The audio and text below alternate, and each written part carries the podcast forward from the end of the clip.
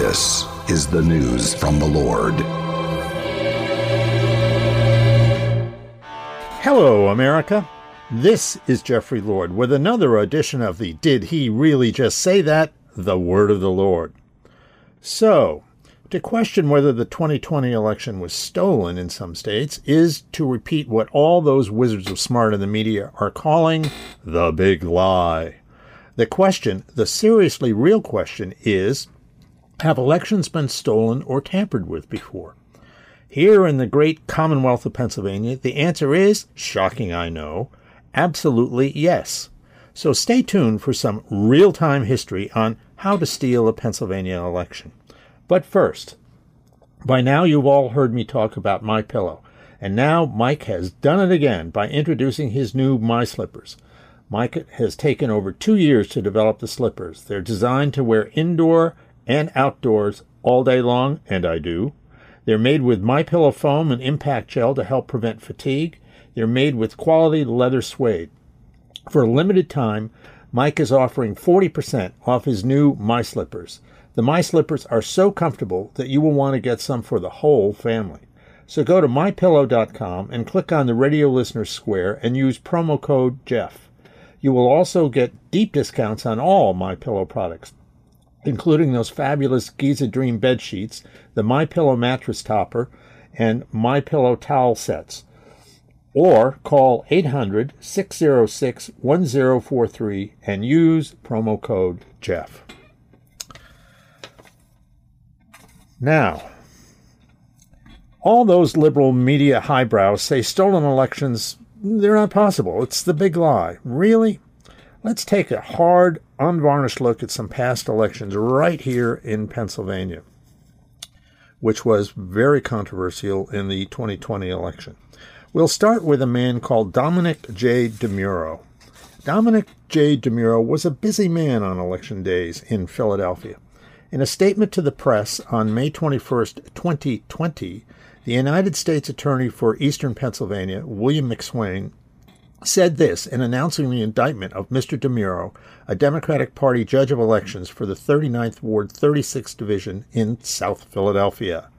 In the three straight elections of 2014, 2015, and 2016, Mr. McSwain said, quote, Mr. DeMuro fraudulently stuffed the ballot box by literally standing in a voting booth and voting over and over as fast as he could while he thought the coast was clear. Unquote.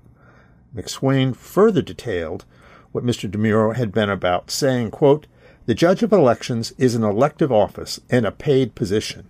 In that role, DeMuro was responsible for overseeing the entire election process and voter activities of his division. The judge of elections is charged with overseeing the division's polling place in accordance with federal and state election laws and is required to attend election board training conducted by the Philadelphia City Commissioners. The voting machines at each polling station, McSwain continued, including DeMuro Station, generate records in the form of a printed receipt documenting the use of each voting machine. The printed receipt, also known as the quote, results receipt, unquote, shows the vote totals, and the judge of elections and other election board officials at each polling place attest to the accuracy of machine results. Unquote. Why was Mr. DeMuro doing all of this and doing it repeatedly? The answer was quickly forthcoming from Assistant Attorney General of the United States, Brian A. Benczkowski of the U.S. Department of Justice's Criminal Division. Quote, this defendant, he said, abused his office by engaging in election fraud for profit, unquote. Now, who paid Mr. DeMuro to commit fraud for profit? Ah, the plot thickens.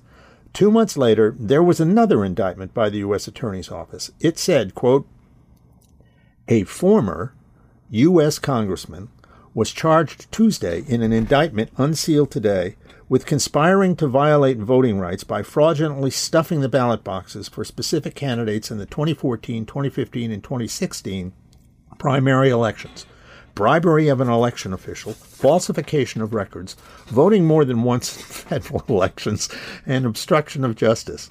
Former Congressman Michael Ozzie Myers, and I would add he is a Democrat, of course, 77 of Philadelphia, Pennsylvania, is charged with conspiring with and bribing the former judge of elections for the 39th Ward, 36th Division, Domenick J. DeMuro. DeMuro, who pleaded guilty previously in federal court in Philadelphia, was responsible for overseeing the entire election process and all voter activities of his division in accord with federal and state election laws. Unquote. And I might add, although it doesn't mention it here, Mr. Myers, uh, while in Congress, um, was caught on camera, as I recall, trying to bribe an undercover FBI agent dressed as dressed as an Arab sheik, as I recall, in the so-called Abscam scandal, and he served, I think, three years in the federal pen for that. Now, move back with me to the 2012 presidential election between GOP nominee Mitt Romney and President Obama. Here's the headline from the Philadelphia Inquirer. In 59 Philadelphia voting divisions, Mitt Romney got zero votes. It's one thing, said the paper, for a Democratic presidential candidate to dominate a Democratic city like Philadelphia. But check out this head spinning figure. In 59 voting div- divisions in the city, Mitt Romney received not one vote. Zero. Zilch. Larry Sabato, uh, Sabato, a political scientist at the University of Virginia, was quoted as saying, quote, I'd be surprised if there weren't a handful of precincts that didn't cast a vote for Romney, he said. But the number of zero precincts in Philadelphia deserves examination, he added.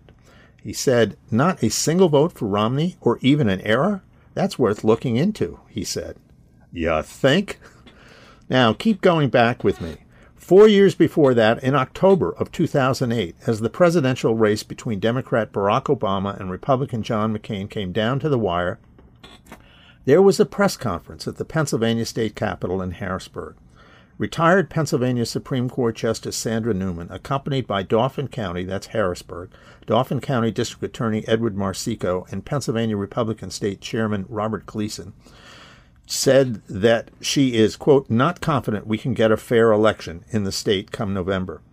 The trio produced a thick document replete with photocopies of phony registrations and aerial shots of vacant lots used as, quote, addresses, unquote, for, quote, voters, unquote that was handed out to journalists. I covered that press conference and reported this for the American Spectator. Republican Chairman Gleason said this Between March 23rd and October 1st, various groups, including Acorn, submitted over 252,595 registrations to the Philadelphia County Board, County Election Board, with 57,435 rejected for faulty information.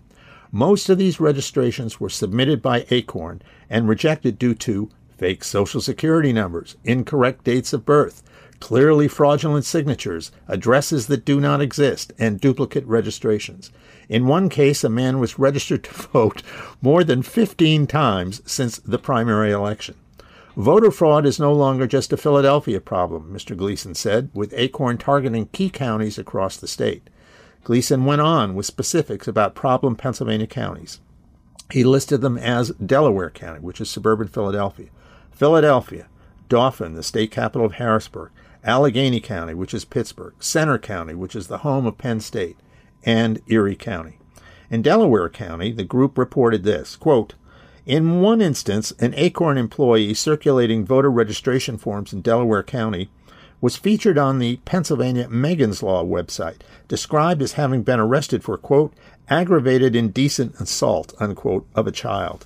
Other Acorn circulators had prior criminal records for forgery and giving false information to a police officer, among other charges.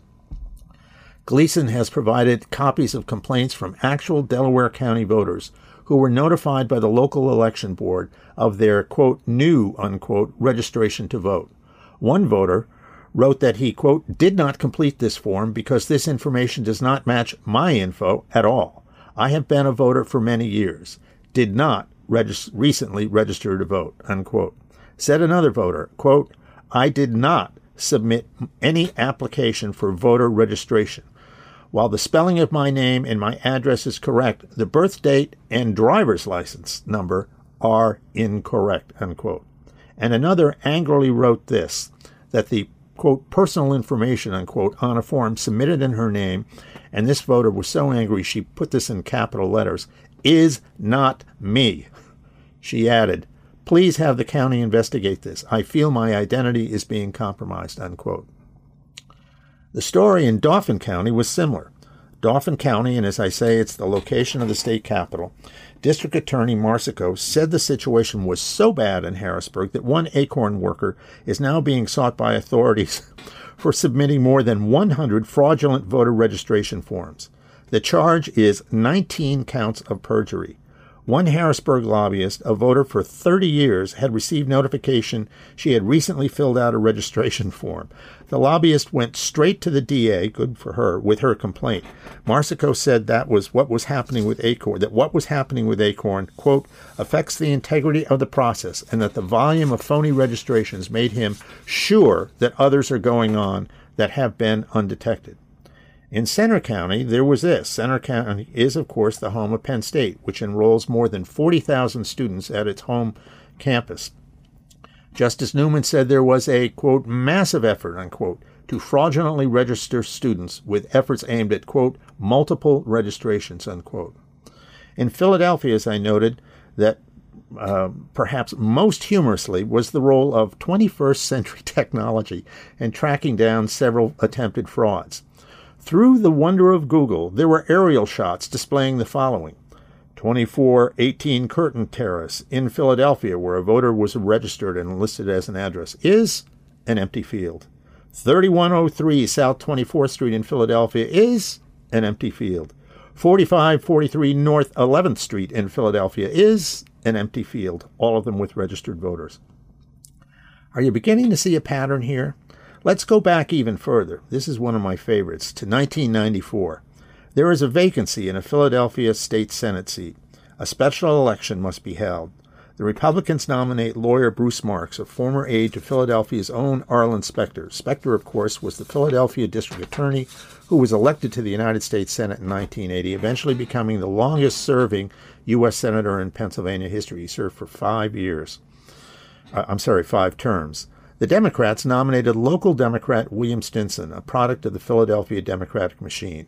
The result? Hmm, Mr. Stinson was declared the winner and quickly seated in the state Senate by the then controlling Democratic Party.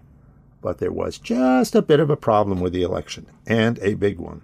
Bruce Marks is an attorney, and he investigated the ballots with a focus on absentee ballots. He took what he had uncovered to federal court. Now, here is the headline from the New York Times. No less than that, the New York Times. Vote fraud ruling shifts Pennsylvania Senate. The Times reported this story as follows quote, saying Philadelphia's election system had collapsed under a massive scheme by Democrats to steal a state Senate election in November. A federal judge today took the rare step of invalidating the vote and ordered the seat filled by the Republican candidate. That would be Mr. Marks.